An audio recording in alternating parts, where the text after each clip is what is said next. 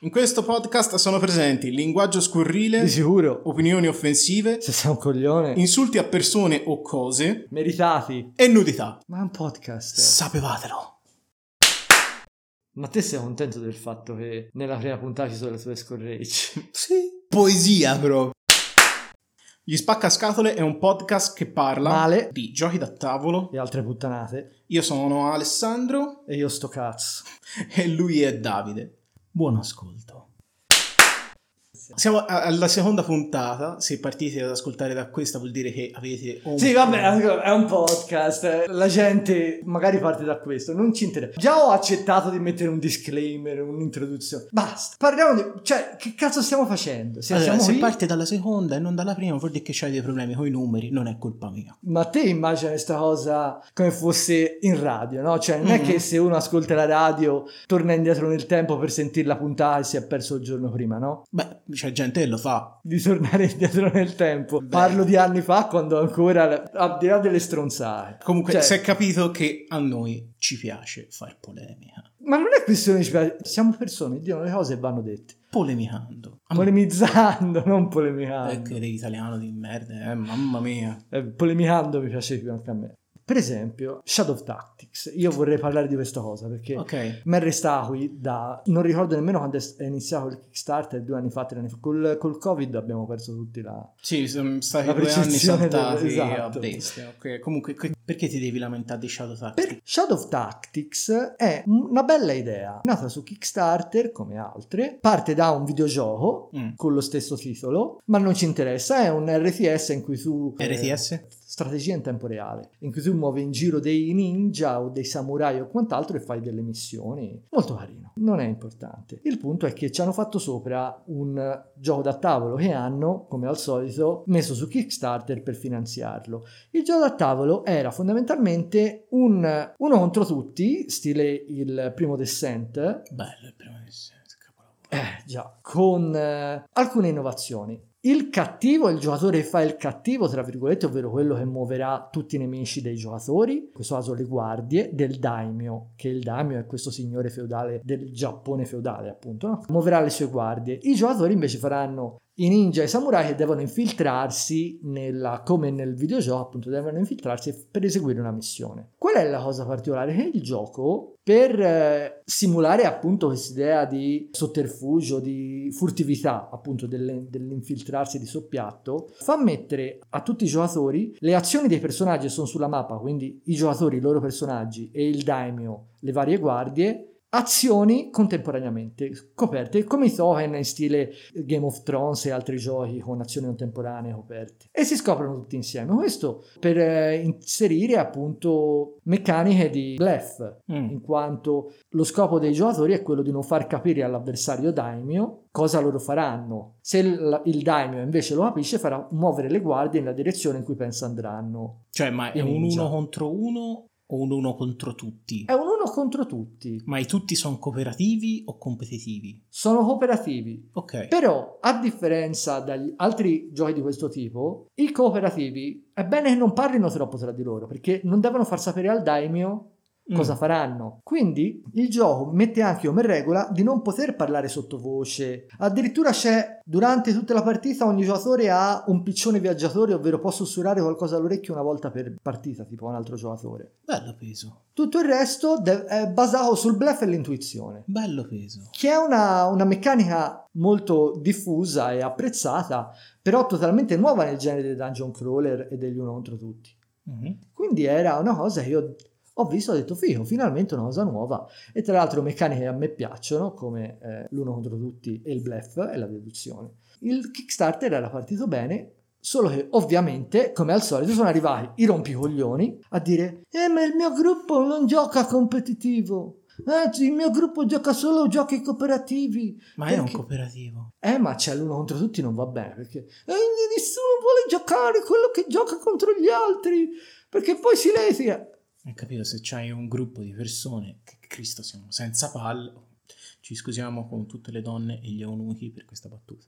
Ma comunque se hai un gruppo di persone senza palle non è colpa de- del creatore del gioco, no? Che cavolo. È colpa delle persone che sono senza Eh che cavolo, ma infatti i, gio- i creatori del gioco se ne sono sbattuti e sono andati a dritto. No, è questa la cosa che a me è restata a gozza. Mm. Che fondamentalmente questi rincoglioniti hanno fatto l'errore, l'errore più a- assoluto che puoi fare, ovvero quando ti criticano, chiedere scusa o dire che hanno ragione o assecondare. Mm. Quando ti criticano, te devi andare a diritto e anzi insistere che hai ragione te. E, que- e questi invece hanno detto: Ah, no, vabbè, se, se noi facciamo il cooperativo e lo comprate, allora lo facciamo. Fondamentalmente la sintesi è questa. Ah. Quindi hanno messo in pausa tutto quanto, lo sviluppo del gioco e la campagna e quant'altro, per eh, aggiungere una versione esclusivamente cooperativa e ovviamente solo, perché ci sono anche quelli "Eh, io gioco solo da solo perché, perché faccio schifo la gente odia stare con me e che, che poi questa gente ti dice che loro vivano in culo oppure hanno tanti impegni e quindi non, po- non riescono non riesco a trovare gente. La realtà è che sono chiaramente persone sole con cui le altre persone non vogliono stare. Quindi sappi, se tu sei uno che gioca da solo, fai schifo. Io Ma comprati una console e non rompere i coglioni alla gente che facevi da tavolo. Ma che cazzo? Vergognati. no, vabbè, dai. Ci sono sicuramente persone da giochi solo che hanno Sì, problemi. Sì, sì. Se abiti in un fiordo, non cediamo di giocare un gioco solo, ok? Altrimenti no. Quindi la campagna Kickstarter è stata interrotta, hanno aggiunto questa nuova modalità cooperativa. Ma eh, hanno mantenuto la struttura. Non hanno fatto come Descent terza edizione, per Mm. intendersi. No, io voglio sperare che ci sono adesso due modalità, Mm. una competitiva e una cooperativa, cioè que- quella una contro tutti resta e teoricamente dovrebbe essere come l'avevano pensata. Poi sicuramente hanno dedicato meno tempo allo sviluppo. Poi lasciamo fare che è andato tutto a puttane ancora la campagna in alto mare in ritardissimo e fondamentalmente io guardando le news della campagna vedo gente litiga tra, tra loro, cioè mette una notizia a uno degli sviluppatori dicendo che l'altro sviluppatore non aveva voglia di lavorare questo mese e quindi non ha fatto la sua parte. cioè siamo a questo. C'è questa gente che fa le campagne Kickstarter a decine di migliaia di persone che hanno pagato il loro gioco e ci trattano piuttosto come clienti come tuo cugino a cui dici eh, guarda ma mio fratello lo sai è uno stronzo non vuole lavorare cioè no te non mi devi stare a via news devi spie- dirmi per scusarti soprattutto dirmi perché è in ritardo e darmi delle novità che mi interessano Ma eh, domanda. e soprattutto aggiornamenti su quando cazzo mi arriverà sto gioco visto ancora non ce l'ho Domanda, io ho capito che adesso te ce l'hai con Kickstarter perché con le persone dementi che creano giochi a caso, seguendo gli stronzi di turno, le bandiere, ma la mia domanda è questa. Ci hanno aggiunto l'app? no Ah, meno male. Per ora no, insomma, eh, ormai dovrebbe essere in prossimità di quantomeno produzione, prima arrivi, poi ancora non lo so. Io ho un astio per l'app. Cioè l'app a me mi sta qua. Lo so, lo so. Descent. Cioè la, la prima e la seconda edizione ancora ancora. Cioè, Descent, diciamocelo, è il dungeon crawler per eccellenza. È, anche se è un gioco Ora, rela- ora non esageriamo, Beh, diciamo che è uno dei più famosi, poi ce ne so- ci sono stati altri anche prima. Sì, ma per essere un gioco decisamente nuovo, alla fine di che anno è? 2005 se Eh. non sbaglio. 2005. Poi c'è Star Quest, Hero Quest e altre cose. Sono, ma sono secondo me non hanno fatto c'ha un quantitativo di espansioni, un quantitativo di versioni. Siamo alla terza edizione. Io eh, non, di- non di- so i dati di vendita, però sicuramente eh, sì, è una, è una pietra miliare Descent del, del gioco da tavolo. Che come Shadow Tactics ha questa bellissima versione in cui eh, tutti i giocatori sono contro il Signore Oscuro. Per chi non lo sapesse, Descent è un dungeon crawler fantasy in cui un gruppo di eroi si metterà a sfidare un Signore Oscuro, quindi un gruppo di persone, mi sembra massimo 4, sfiderà una persona che è il Signore Oscuro che gestirà tutte le miniature dei cattivi sulla plancia e giocherà a carte per andare contro ovviamente agli eroi, cercare in tutti i modi di fargli fallire la missione. Sì. Que- Questo è Descent in soldoni. Sì, eh, le meccaniche sono molto semplici, ma appunto la, il gioco è reso interessante dal fatto che non c'è un'intelligenza artificiale a muovere i mostri come in altri giochi, ma c'è un giocatore che effettivamente gioca per vincere. E tra l'altro... Nella prima edizione. però. Anche nella seconda. Anche Nella seconda ci sono due modalità. Sì, sì, c'è quella e la modalità con l'app, in cui Con il Signore l'app. Oscuro viene sostituito da un'applicazione, tra parentesi, in modo molto brutto. Io l'ho provata, ho parlato con persone che l'hanno provata e tutti mi hanno detto che è fatta molto male. Quindi molte persone mi hanno detto che Descent seconda edizione è ancora giocabile perfettamente con il Signore Oscuro e l'app la puoi anche lasciare da parte. Io ho fatto tutta la campagna in uno contro tutti con- da giocatore con un signore oscuro ed è stata una bellissima esperienza di gioco. Sì, è stimolante, anche perché cioè, non sono soltanto i PG a crescere, cioè gli eroi, ma anche il Signore Oscuro No, diventa no, più appunto, forte. effettivamente è basato su una campagna, cioè le varie missioni sono in- incatenate una dopo l'altra e i giocatori, sia il Signore Oscuro che i personaggi, crescono dopo ogni missione. E adesso arriva la nota dolente. La terza edizione.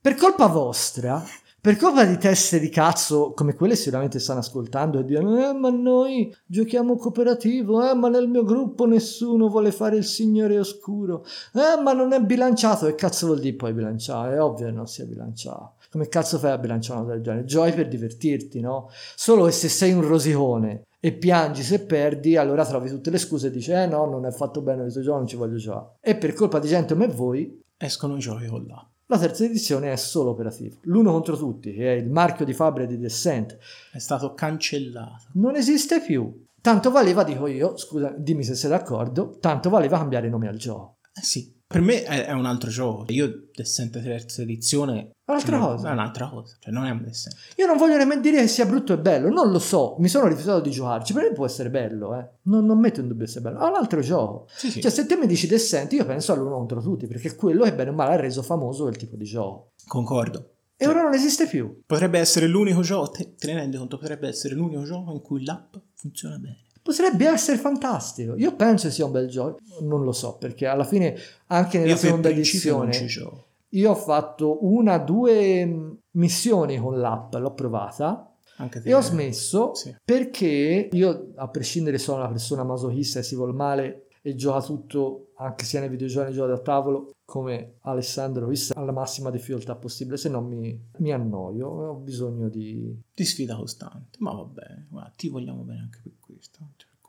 Però questo era totalmente senza alcuna sfida. L'intelligenza artificiale era non intelligente. Il gioco, purtroppo, uno dei delle pecche di Descent, se vogliamo, è il fatto che il gameplay, le meccaniche siano molto basic, molto semplici, molto scarne. Se lasci solo quelle, usando un'app per fare un cooperativo, restano solo le meccaniche, non l'interazione tra due intelligenze umane come il Signore Oscuro e i giocatori che si scontrano. Ma te che usi le meccaniche contro un'app, il gioco non è divertente, secondo me. Per niente, però. Poi magari te- la terza edizione è stata migliorata, ci sono meccaniche diverse, è fantastico, non lo so. Resta il fatto che per colpa di gente che non ha le palle, come dicevamo prima, di giocare un gioco competitivo, Descent non esiste più. Descent è diventato un'altra cosa. È diventato un caso della follia.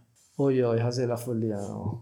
No, Casa della Follia è veramente... Ci scusiamo con tutti i fan di Lovecraft e con tutte quelle persone che non capiscono un cazzo e che dicono che Casa della Follia è un bel gioco. E sono tante, perché Sono tante. noi pa- vogliamo parlare di case della follia. E ne vogliamo parlare come è giusto che sia. Cioè Male, malissimo. Malissimo. Noi vogliamo parlare di Case della follia perché sono veramente tante le persone che dicono che questo gioco è bello. Secondo me non ci hanno giocato più di un paio di volte. No, sono come quelle persone che dicono ah, questo Kickstarter è fantastico. Lo comprano, aprono una scatola, ci fanno una foto e poi lo mettono lì sapendo che tanto non avranno mai amici con cui giocarci.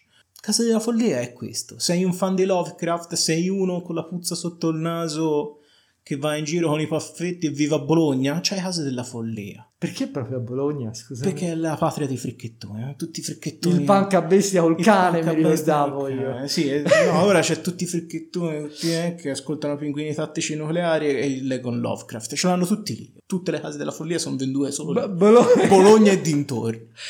Bello, dobbiamo avvertire chi cazzo è che produce Case della follia, Asmodee, non lo so, diciamo case, nomi di case a caso. boh, dobbiamo avvertire boh, esatto, boh, boh, la boh. serie americana perché mi ricordo che il nome originale è Mansions of Madness, quindi è solamente un gioco anglofono, quindi probabilmente americano. Dobbiamo avvertirli che Bologna è il loro centro nevralgico per le vendite di case della follia, perché loro non credo lo sappiano. No, no, no, è per questo che noi siamo qui, cioè Certo. noi abbiamo un ruolo in questa società, capito? È la Differenza- nostra funzione sociale. A differenza di quelli che propongono di fare una, una- una missione a Case della Follia, perché Case della Follia funziona così. Te sei un gruppo di sfigati e viene buttato in mezzo a delle plance bruttissime e tanto non guarderai mai. A risolvere un mistero misterioso. L'unica cosa che devi fare è viaggiare per queste plance. Ambientazione in- di Lovecraft, Di Lovecraft, ovviamente, perché a tutti piace Lovecraft, mio Dio, quanto, è bello questo tentacolo. E te devi andare a giro a raccogliere token e a leggere su quest'app di merda che cosa fanno questi token e ovviamente ogni volta che ci sarà una prova da superare ti farà tirare una statistica a caso, a caso, e se la superi bene, se non la superi ti attacchi al tramma. Sì. Tra l'altro, se te decidi puta caso durante la tua bellissima missione che invece di andare a sinistra devi andare a destra perché oggi ti andava di andare a destra, hai perso. Sì, eh, come dicevo, le persone dicono è bello, secondo me, a parte qualcuno che non è molto intelligente, non ci hanno giocato più di due volte perché effettivamente il gioco ha un certo carisma. Io la- l- me ne ero innamorato inizialmente perché appunto è questo cooperativo dungeon crawler in cui l'app ti fa il setup della missione mostrandoti pezzetti di mappa da mettere sulla plancia e che scopri via via e ti racconta quello che trovi e puoi parlare con i PNG che ti dicano ah sì, sto cazzo è proprio qui, l'ho visto ieri, ora non so dove è andato e te ti senti il detective della minchia quindi ti ingalluzzisci, no? Poi ti rendi conto eh, che è tutto a cazzo di cane, davvero a cazzo di cane. Perché appunto, come diceva Alessandro, tu hai delle statistiche con cui devi fare i test di statistica. Te nel tuo turno fai delle azioni e tra le azioni la più usata, oltre a muoversi da un'area della mappa all'altra, c'è eh, interagire. Interagire con questi token sulla mappa che danno indizi che devi raccogliere per poter arrivare alla fine della missione, che poi capisci quel cazzo che devi fare durante la missione, ovviamente non lo sai da subito spesso. Perché c'è il mistero, capito? Il mistero misterioso. Lo devi scoprire. Esatto, devi raccogliere questa roba interagendo con la mappa e quando ti interagisci spesso ti dà un test da fare. Per esempio, ah, vuoi seguire le tracce? Fai un test su osservazione. Te guardi quanto hai nella statistica e ti dice, tiri quei dadi, i dadini di merda che usano nei vari giochi eh, miti di Cthulhu, quello con il segno degli antichi che è un successo, questi dadini del cazzo. Tiri e devi fare più successi possibile. Il problema è che tra le variazioni, una cosa che a me personalmente fa veramente uscire di testa è che eh, c'è l'attacco. Come al solito escono i mostri dei miti di Cthulhu che ti rompano i coglioni e te li devi picchiare. Che è una cosa che a me nei giochi di Lovecraft fa sempre un po' a scale palle, posso dirlo questa cosa? Sì, Qualcuno perché- deve dirla. Anche perché leggendo un pochino i miti di Lovecraft, la gente se ne trova uno e l- nell'80% delle volte si caga addosso. E impazzisce o muore e o- muore male. E te invece li devi picchiare. Esatto, invece tutti i giochi basati sui miti di Cthulhu eh, riguardano il prendere a pugni questi mostri terrificanti che ti fanno impazzire.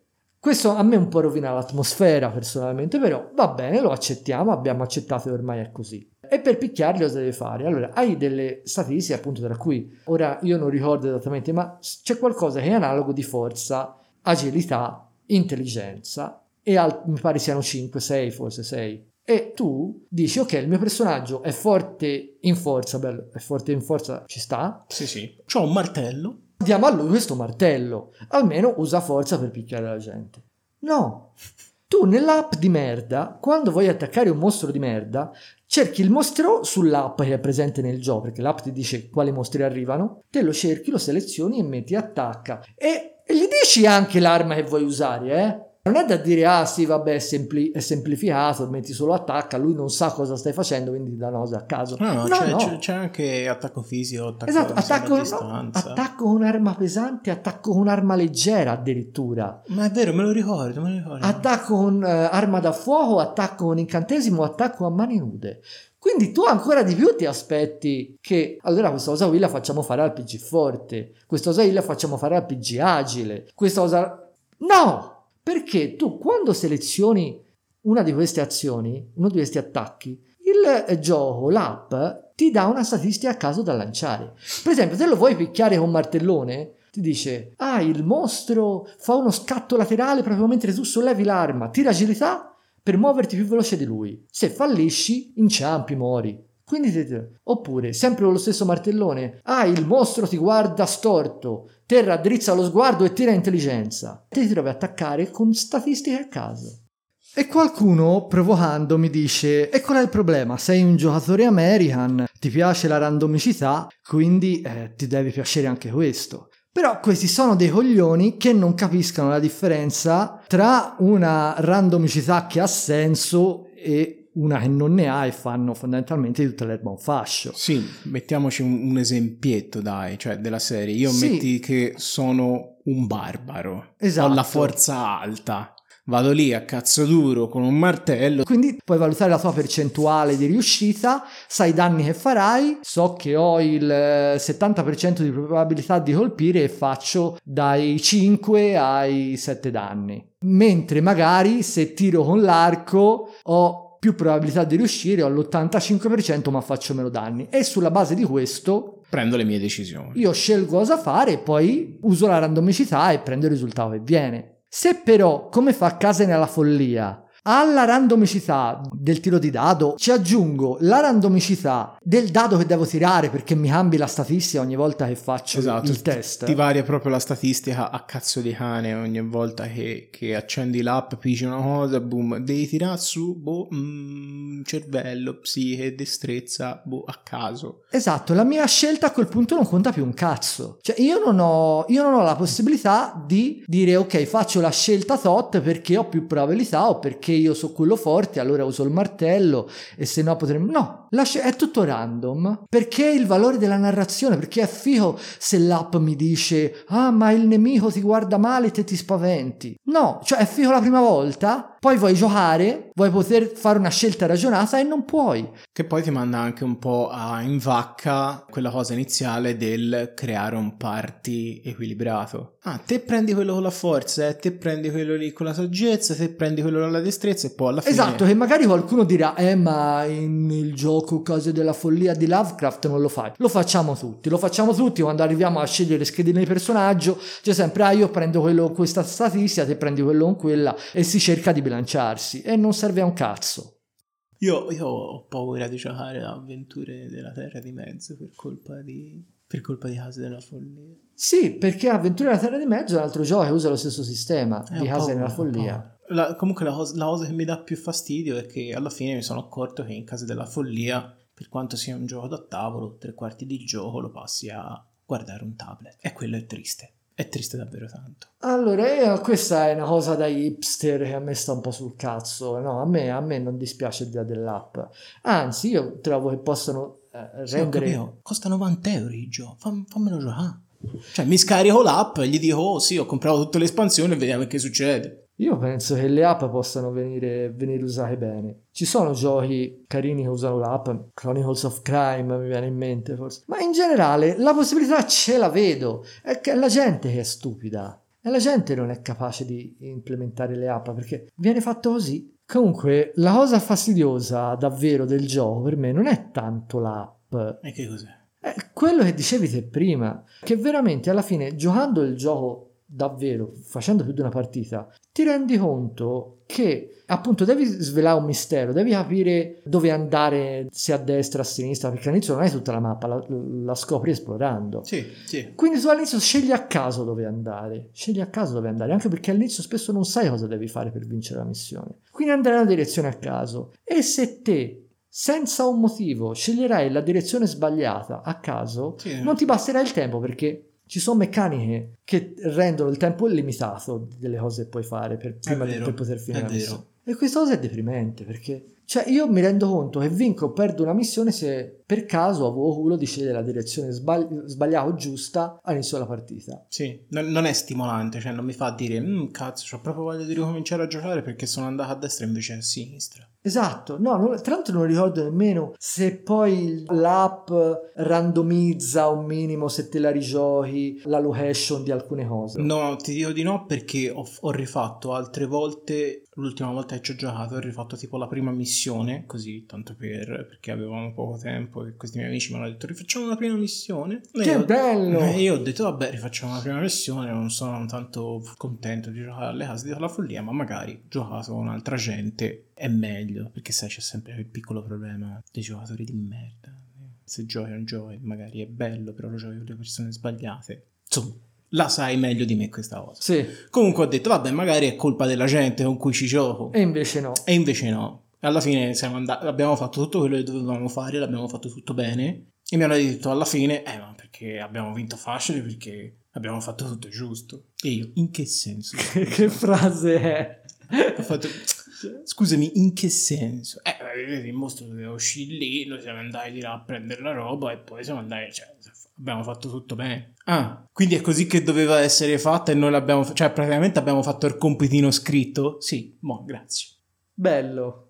E il problema all'atto pratico è che i giochi competitivi sono sempre meno. Il gioco cooperativo, io mi sento di dire, è una cosa abbastanza moderna. Sì, cioè anche perché è una cosa che sta prendendo piede ora in una maniera Sì, incredibile. e sta totalmente diventando il trend maggiore del mercato. Il problema è infatti che anche qui io vedo sfottere Sì, nei sì, gruppi Facebook i giocatori competitivi. C'è Cioè, la, c'è la gente che bullizza, ci sono i meme su, su questa Sì. situazione. Sì, io, io vedo sui gruppi di gioco da tavolo i meme che sfottono i giochi competitivi e i giocatori competitivi. Che eh, va bene tutto. Io, ovviamente, ora in questo momento sono il giocatore competitivo che se la prende, quindi voi godete. Però resta il fatto che è, è- è una puttanata. Cioè, io ho visto la citazione di un personaggio famoso, ora non ricordo chi l'ha detta, era qualcuno abbastanza famoso da avere un quote, ma non. Eh, ma sicuramente era un coglione perché ha detto la cazzata che vado qui a riferire. E questa è la stronzata, vai, prego. La competizione non crea persone più competenti, ma persone meno empatiche. Tradotto, la faccio io la traduzione, no? Prego. Se te sei cattivone con me, io chiamo i miei amichetti perché tutti insieme siamo più forti e ti veniamo a corcare. La situazione è questa. Eh, questa cosa del demonizzare la competizione come qualcosa di, di malato. Io che ho studiato pedagogia mi sento di dire che anche tecnicamente è considerata una puttanata. Sì, ma poi è incorretto anche perché storicamente le- i conflitti sono quelli che hanno fatto progredire molto di più l'uomo. Sì, ma in generale se non esistesse la competizione staremmo ancora all'età della pietra, cioè tutti- tutto il progresso nasce dalla voglia di migliorare e migliorarsi e di essere migliori degli altri. Sì, prevale- prevalere, prevalere, Esatto. ma anche stupidamente nella seconda guerra mondiale è stato inventato il computer, ragazzi. Il computer, quello che noi usiamo, la base stava buttata lì durante la seconda guerra mondiale ed è nato per decifrare i codici dei tedeschi. Quindi, raga, eh, la competizione porta al miglioramento. È inutile che trovate le scuse ora, cioè, non, non- non è così. Esatto, e vogliamo sfatare un mito dei giocatori cooperativi e dicono Eh ma io sono cooperativo perché non mi piace il conflitto I giocatori cooperativi perché sono esseri umani, non perché sono stronzi Perché come tutti gli esseri umani vogliono prevalere sugli altri In un modo o nell'altro, in modo sano o meno sano Ma comunque sia, anche quando giochi cooperativo Cerchi di far vedere che sei più bravo, che hai trovato la strategia migliore Che questa cosa è successa grazie a te e c'è questo istinto Sì, sì, è, Quindi perché è, do- è dove si formano gli alpha player, cioè dove nascono gli alpha player, eccolo lì. È chiaro, e poi c'è la, la competizione tossica. La competizione tossica non piace a nessuno, nemmeno a noi piace. Il problema è che la competizione può essere sana e il trend attuale rende i giochi competitivi come una, una specie in via di estinzione. Cioè, facciamo come coi panda, facciamo accoppiare i giochi competitivi, facciamogli vedere i, i porno competitivi. Cioè, fra di loro, perché ormai non ce la fanno più, no- non ce n'è più di giocatori competitivi. Gli fai vedere il, il porno competitivo, La Esatto. gente vede la gente tira i dadi mentre tira i capelli alla tifa. e- Dai, sì, boom, No, di 20 ma- nel muso. Ma eh, o, o il tifo. Te, Ah, te hai sì, questa perché- cosa e ti scordi sempre. E esso, mentre tira i capelli a esso e gli tira A un tut- 20 a nella tutte. faccia. A tutte, tutte, di 20 in faccia a tutte, ecco. Pare un napoletano però. Di 20 in faccia a tutte. A tutte le cose in faccia. Basta, Eh, ma ora non, non mi pare il caso di mettersi a fare l'imitazione napoletana. No, no. Già, già stiamo insultando No, i giocatori no. op- cooperativi. Ora, Beh, non è che sto ins- insultando i napoletani. però stai scimmiottando. Vabbè, eh, smettila, smettila, va bene. Eh, Il problema è che se proprio dovete giocare a operativi e solo a operativi e dovete produrmi decine di operativi, almeno fatemeli bene, fatemi dei bei giochi, perché io ci gioco anche, eh. al di là del fatto che secondo me è ridicolo stare qui a parlare di giochi operativi e giochi competitivi, perché il gioco di base è competitivo. Non mi viene in mente un esempio storico eh, vecchio di, di gioco effettivamente operativo. Sì, sicuramente c'erano, ma le Olimpiadi, gli scacchi, gli altri esempi di giochi tradizionali dei vari paesi, quello giapponese, quello cinese, come cazzo si chiamano, sono competitivi. Tutti competitivi. Esatto. E invece ora, per colpa dei senza palle come voi di cui parlavamo prima, Ci sono dei problemi anche nei competitivi. sì, Come in Ank. vabbè, ora eh, io lo so che te hai astio verso Hank.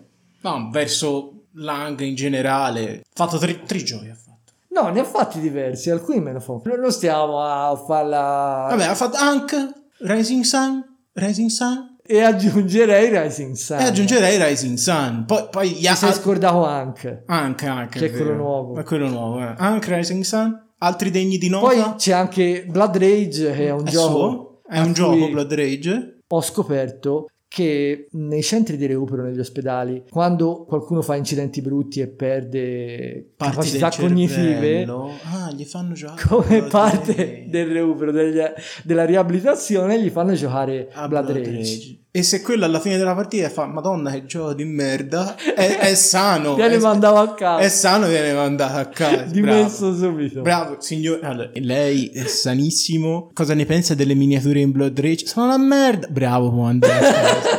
Può tornare a casa. Può tornare a casa, grazie. Effettivamente Blood Rage ha venduto quelle miniature, non perché è un bel gioco. Diciamocelo. Vabbè, no, io direi di Diciamocelo. Blood Rage forse ne parleremo in un'altra occasione. Va bene, parliamo di un'altra occasione. Adesso siamo qui a lamentarci dei... Di Hank. Di Hank. E che c'è... Te ti stai lamentando di Hank, io Sì, no. ti piace quella meccanica? Anche è un gioco competitivo di, di Lang, come abbiamo appena detto, che è ambientato nell'antico Egitto. I giocatori vanno a vestire i panni de- degli dei egiziani e competono tra di loro per eh, la devozione della gente. Infatti, alla fine della partita vincerà chi ha più punti vittoria, chiamati tipo favore, Sì, devozione, punti devozione. devozione, qualcosa così.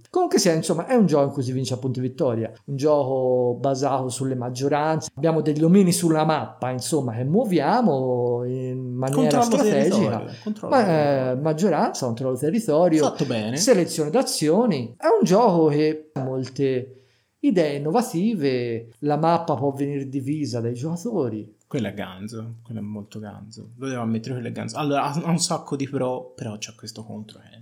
E effettivamente la cosa di cui si sta lamentando Alessandro è una delle, delle feature del gioco più polemizzate Più, più da piagnoni dell'universo. Che è eh, La fusione. Praticamente... Gogeta. Gogeta. Il terzo e il quarto giocatore fanno... No, il, il quarto o il quinto, il secondo o il terzo Sì, esatto. in tre. Gli Ah. ultimi due. Gli ultimi due, ok, vabbè. Gli ultimi due giocatori in classifica, arrivati a un certo punto della partita, Fondono le loro si idee. fondono come due milanesi all'aperitivo. Quindi se fondono. Osiride si fonde con Iside diventa Osiriside. Esatto. Ma la cosa più, più brutta di questa cosa è che ripartono dai punti vittoria dell'ultimo in classifica. Esatto, uniscono parte, de- hanno il vantaggio di unire parte delle loro risorse, delle loro abilità, Sì, ma se, se hai scelto di potenziare, cioè se il terzo e il quarto hanno potenziato le stesse cose, lo pigliano nel culo, Sì, lo sai, certo, ma tornano ai punti vittoria di quello che è più indietro tra i due dell'ultimo Bello. giocatore. Sì, però siamo in due, ci possiamo dare i bacini mentre giochiamo. Questo crea vari problemi. Per esempio, immaginiamo che, che giochiamo in tre Mm. e abbiamo il primo con 27 punti vittoria, il secondo con 26, il terzo con 13. Mm. Il secondo e il terzo si fondono, E il secondo è felicissimo. il secondo Ma proprio contento. bestemmia e picchia l'altro Sì, sì, sì. E fa e bene. ci troviamo con il primo con 27 punti e il secondo invece che 26, 13 punti, ovvero la partita è finita. Sì, praticamente sì. Può succedere questo. È un difetto di design? Sì. Probabilmente sì. È una cazzata? Probabilmente sì. Io, io- io mi sento di dire di no. Cioè, te dovresti giocare tutta la partita pensando, "Mm, se sono penultimo dovrei mettere le cose, le, le statistiche in base al... Cioè, dai, ma che... Esatto, esatto. Cioè, ma voglio- Addirittura io quelli voglio- che vedono e sono indietro potrebbero iniziare a collaborare già durante la partita. Ho capito, ma è un competitivo. Io voglio vincere, metto le palle sul tavolo e voglio vincere usando la mia strategia. Allora, per me, per me questa cosa in realtà è interessante. Innanzitutto è un'idea innovativa, l'ha provata. Mm. Poteva farla un po' meglio sulla questione punti vittoria e altro perché in alcune situazioni può rompere il gioco fondamentalmente e questo non è accettabile in un gioco de- di quel calibro che viene venduto con un nome come Lang dietro. Però l'idea è carina, è innovativa, è stata provata, andrebbe fatta meglio, verrà fatta meglio in un futuro gioco immagino. In questo a me piace concettualmente, te mi dici è competitivo, sì, ma alla fine eh, strategicamente a livello militare e quant'altro può simulare la possibilità che si ha anche nella guerra reale di allearsi, di cambiare fazioni. Vogliamo fare un esempio storico che ci è molto vicino come l'Italia nella seconda guerra mondiale, che era alleata con Hitler, poi si è resa conto che stava in una situazione di merda, si è tirata fuori, vabbè che ci sono state varie dinamiche dietro, il fascismo che è caduto e quant'altro, però comunque se c'è stato un cambio di, di casacca molto netto e un'alleanza in corso d'opera. E questo si può, si può ritrovare in altre situazioni in cui, bene o male, due potenze che hanno interessi simili decidono che a un certo punto sì, forse ha senso collaborare. Non è un'idea cattiva, secondo me. Però se la imponi è un po'. Effettivamente c'è questo problema, sì, che quello che dico io è scelta personale. Della serie, se mi dici il penultimo e l'ultimo si possono unire, si possono, non si devono, si possono. Allora il penultimo dice, ma quasi quasi mi conviene. Perché tanto male male c'è una bella disparità di punti, però abbiamo le abilità messe bene, in un ballino le recuperiamo. Io vorrei veramente vedere qualcuno che si è unito e poi ha vinto la partita, perché lo voglio veramente vedere. Allora io penso che ci sia, eh, non lo so, non ho, non ho abbastanza esperienza nel gioco per poter fare indagine statistica, però eh, io posso dire che in due funziona, anzi in due è un ottimo gioco, No, anche perché si toglie questa Eh, meccanica, esatto. che è quella che effettivamente non funziona. Ma in due è perfetto. In due è un bel gioco, sì, in due ci sentiamo di dire che non fa cacare, Sì, sì, no. strano ma Incredibile. Effettivamente non fa cacare. Noi ci stiamo lamentando di qualcosa. Questa meccanica alla fine va a rispondere alla lamentela, effettivamente il motivo per cui non pot- dovrebbe esistere, del crown making. E che è Crown E che è il crown making? Eh, letteralmente dall'inglese è la creazione della corona, ovvero colui che sceglie il vincitore, che è una dinamica, possiamo dire, sociale spesso, che si viene a creare nei giochi competitivi più classici, anche quelli strategici, appunto, in cui ci sono eh, delle simulazioni militari di forze che combattono tra di loro, con un- un'interazione diretta, quindi, necessariamente, perché succede che se siamo tre o quattro, con tre il massimo, ci saranno a un certo punto della partita due persone che se la battono e uno che sa di aver perso sicuramente, che non ha possibilità di vincere. E questa persona a quel punto, grazie all'interazione diretta, fa crown making, ovvero decide chi vince, rompendo i coglioni a quello che gli sta sulle palle. Vabbè, è, è giusto. A me viene da dire di sì, perché Cioè, dire, se sei un dito in culo nella vita vera e durante il gioco uno ti può venire contro, eh, va bene, no? Ma scusami, eh. Davide è bullismo. Questo è, è- è effettivamente la creme della creme del, bru- del bullismo. Quando il bullismo diventa insegnamento di vita proprio. Ah, cioè. e gli inglesi hanno pensato bene di, di dare un nome al bullismo e l'hanno chiamato crown making. Esatto, Eh, noi cioè è da bello. tavolo è definito così. È bullismo però fondamentalmente. Cioè te mi stai sulle palle, quindi io ti mando le mie, faccio fare i kamikaze a tutte le mie truppe contro di te, in modo che l'altro poi vince. Mm. E va bene così, cioè alla fine è una dinamica sociale che se, se stai giocando ad un gioco con interazione diretta ci devi stare, esiste. È bello quando questo è dovuto a fattori totalmente inerenti alla partita, tipo te nella partita mi hai dato contro, sei quello che ha causato la mia sconfitta, io sto perdendo perché mi sono scontrato, quindi non voglio che te vinci. Oppure se proprio perdo perché ho- mi so- tu mi hai fatto perdere, voglio che tu vinci, quindi vado contro l'altro. Mhm. Questo a seconda della personalità del giocatore che perde, può fare sia una cosa e l'altra. È un po' più fastidioso magari se eh, io faccio perdere te perché ieri non mi hai prestato 2 euro. Questo non c'entra molto col gioco, magari. E uno No, potrebbe in dire, effetti no. ma però che cazzo? Però ben ti sta. Insomma, se te sai che domani devi giocare a Game of Thrones con Tizio e Tizio ti chiede 2 euro, Meglio se glieli dai 2 euro a tizio. se ci tieni a vincere a Game of Thrones, te 2 euro prestaglieli. Sì, anche perché a Game of Thrones ritrovarsi un'invasione dietro il culo cioè un attimo. eh. Esatto, e questo è quello che io intendevo prima dicendo che il crown making insegna la vita, no? Perché alla fine ti rende anche una persona migliore. Perché te, avendo sempre paura di prenderlo in culo, sei gentile con gli altri per non stimolarli a buttartelo nel culo. Vedi, invece adesso no, è tutto a lamentarsi, a rompere le palle. Tutti che frignano, eh, ma io non voglio perdere. Sì, poi li ritrovi nella vita reale, tua. boom, schiaffi dietro gli orecchi, sai come si ripigliano. La genesi del German è questa. È questa, questi senza palle dicono, eh, ma io Ci non voglio perdere. con donne eunuchi. Eh, Io non voglio scusare. perdere perché lui mi è venuto contro. Io non voglio perdere. Mi è venuto addosso. Eh, ho perso perché mi è venuto addosso. Eh, sparecchiamo. Eh. Niente. ok, riprendiamo. Ce la facciamo. Sì. Che cazzo stavo dicendo? E ti stavi lamentando che questo è un po'. Questo è tutto colpa dei giocatori German che sono abituati Sì, a no. giocare nel loro orticello e basta. Esatto, il German alla fine è nato così, no? Da gente che diceva, eh, ma io non voglio che lui mi faccia perdere. E quindi ognuno gioca, fa più punti. Chi fa l'orto più bello vince. Che comunque è sempre meglio dei cooperativi con la gente che frigna. Posso dirlo? Secondo No, no, il German non è meglio di nulla.